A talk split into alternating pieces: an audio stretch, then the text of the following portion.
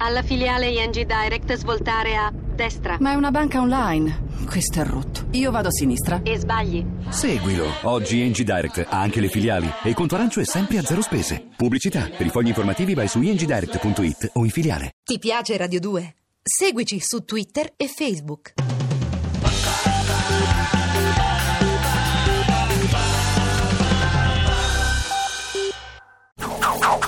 Dannazione, la polizia. Mano alle colte!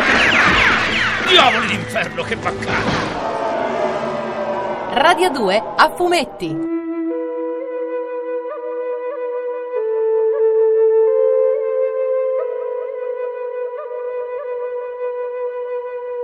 Tex di Armando Traverso, dal personaggio creato da Gianluigi Bonelli e Aurelio Galleppini, Ombre nella notte. Prima puntata.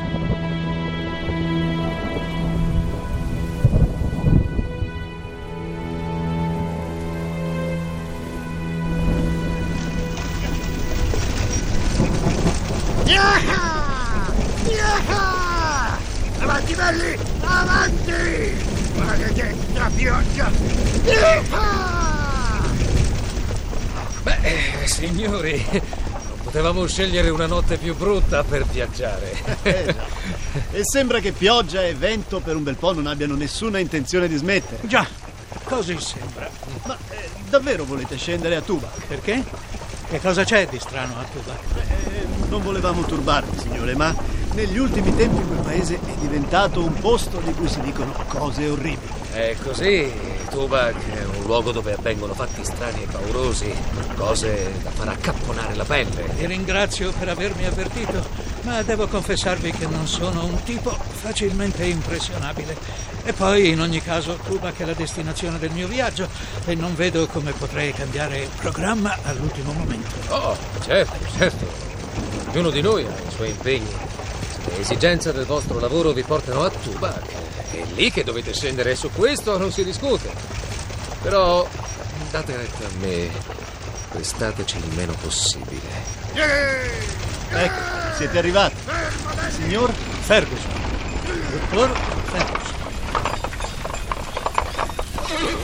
Ecco le vostre valigie. Quella di fronte a voi è la locanda. Bussate se volete che vi aprano e bussate forte. Gli usci in questo paese restano chiusi coi catenacci dal tramonto all'alba. E fatevi riconoscere o c'è il rischio che vi prendano a fucilate. Farò come dite. Grazie dei consigli. Andiamo agnolini! Via, via, via!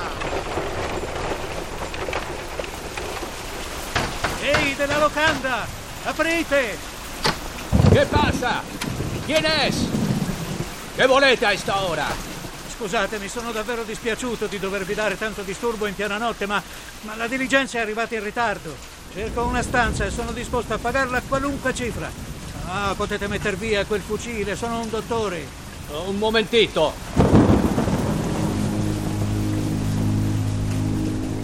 Dovete perdonarmi, signor, se vi ho accolto con una doppietta in mano, ma di questi tempi la prudenza non è mai troppa. Beh, in effetti sulla diligenza mi avevano detto che in questo paese la gente vive nella paura e voi avete confermato quelle parole. Mia mujer gli porterà subito un piatto di carne e fagioli, è roba avanzata dalla cena, ma a questa ora non si può aver di meglio.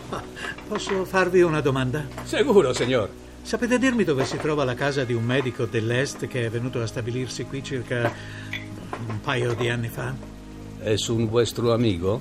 Sì, siamo amici e colleghi da molti anni. Sono venuto a Tubac proprio per incontrarlo. Si è fatto costruire una casa nel deserto, ma non ho la minima idea su come si possa fare per arrivarci. So dov'è, ma non sperate che sia io a portarvi là. Dios, solo faltaría eso. Non troverete nessuno disposto ad accompagnarvi alla casa del vostro amico. Dovrete prendere a noi un cavallo o un caresse e andarci da solo, e non so, signor, se è una buona idea. Devo dedurre dalle vostre parole che il mio amico non è ben accetto da queste parti? Non lo è affatto, signor, e con ragione. Perché dite questo? Perché todos i guai che affliggono este país sono cominciati dopo che quell'uomo ha avuto la bella idea di far costruire la sua maldita casa ai piedi della mesa dello Spimas. Di quali guai state parlando? Guai di ogni suerte, signor. ¿No es così, Esperanza? Diglielo tu. Mio marito tiene razón. Questo paese ha perso la pace. Un tempo gli animali domestici dormivano tranquilli nelle loro stalle, nei loro polai.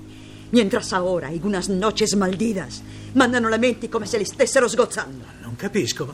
Cosa intendete dire? Per non parlare delle bestie selvatiche che si aggirano nelle vicinanze del paese, facendo sentire dei ringhi e degli ululati così spaventosi da impedire alla gente chiusa nelle casse di prendere sonno.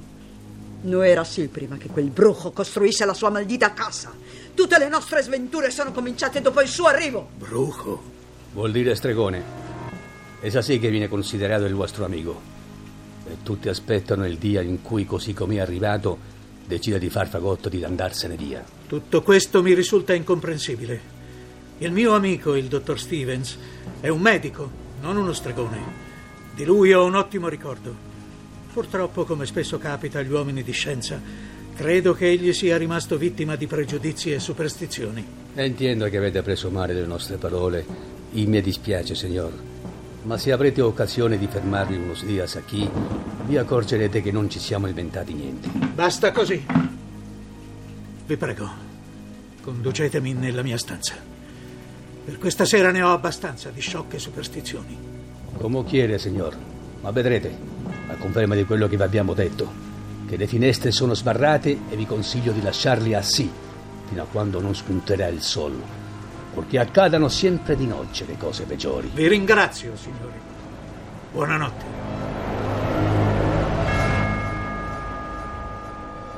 Mio Dio. No. Le mie mani stanno cambiando. Mi sta succedendo di nuovo. Un'altra crisi. Ormai non sono più in grado di controllare il cambiamento. Non sono più io a decidere. È indipendente dalla mia volontà. La bestia. Il male che dentro di me ha preso il potere ed io non sono più in grado di dominarla.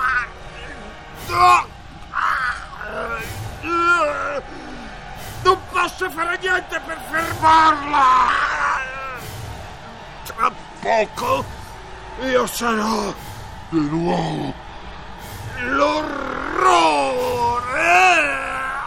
No!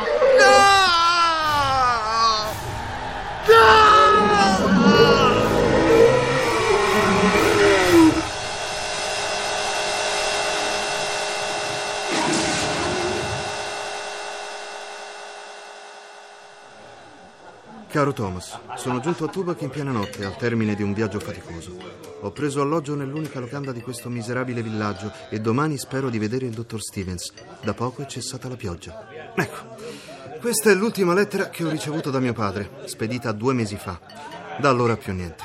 Che cos'altro diceva nella lettera? Ah, niente di particolare, Tex. Ecco, potete leggerla.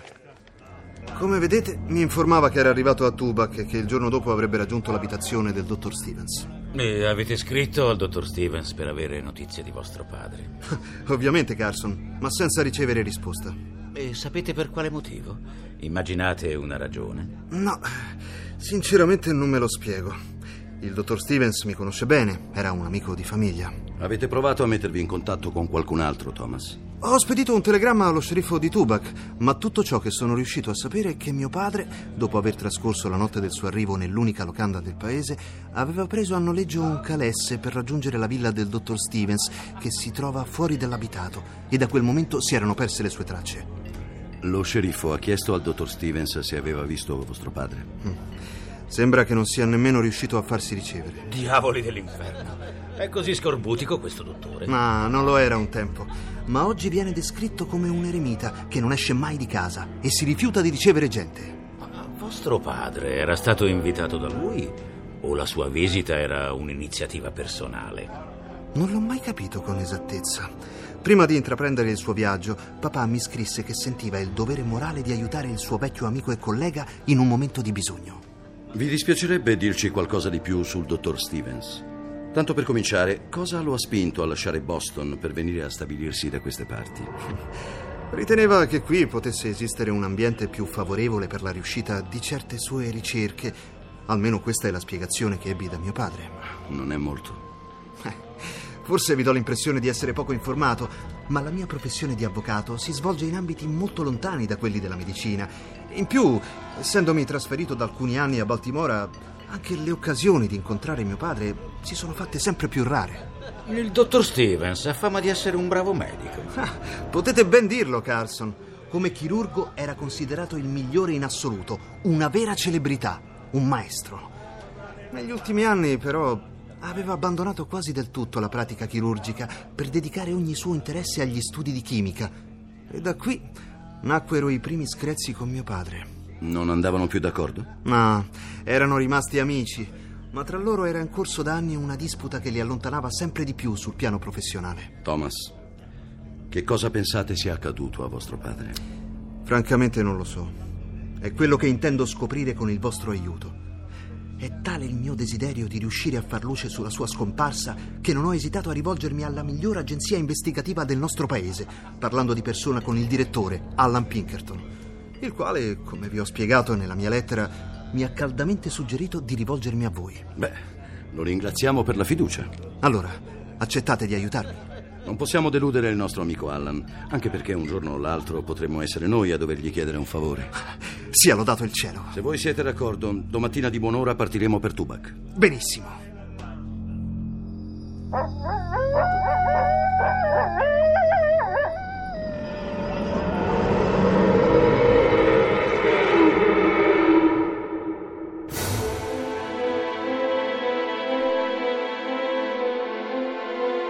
Tex con Francesco Pannofino, Rodolfo Bianchi, Pietro Biondi, Riccardo Rossi, Dante Biagioni, Nazareno Natale, Doriana Chierici, Davide Marzi, Enrico Di Troia. A cura di Emma Caggiano, consulente musicale Marco Pons de Leon, musiche originali Luigi Seviroli. Regia Armando Traverso. Posta elettronica sceneggiato chiocciolarai.it. Ombre nella notte di Nizzi De Angelis è pubblicato da Sergio Bonelli Editore. Sono in podcast, gratis, sul sito radio2.rai.it e puoi seguirmi anche sul profilo Twitter Radio 2 a fumetti. Ti piace Radio 2? Seguici su Twitter e Facebook.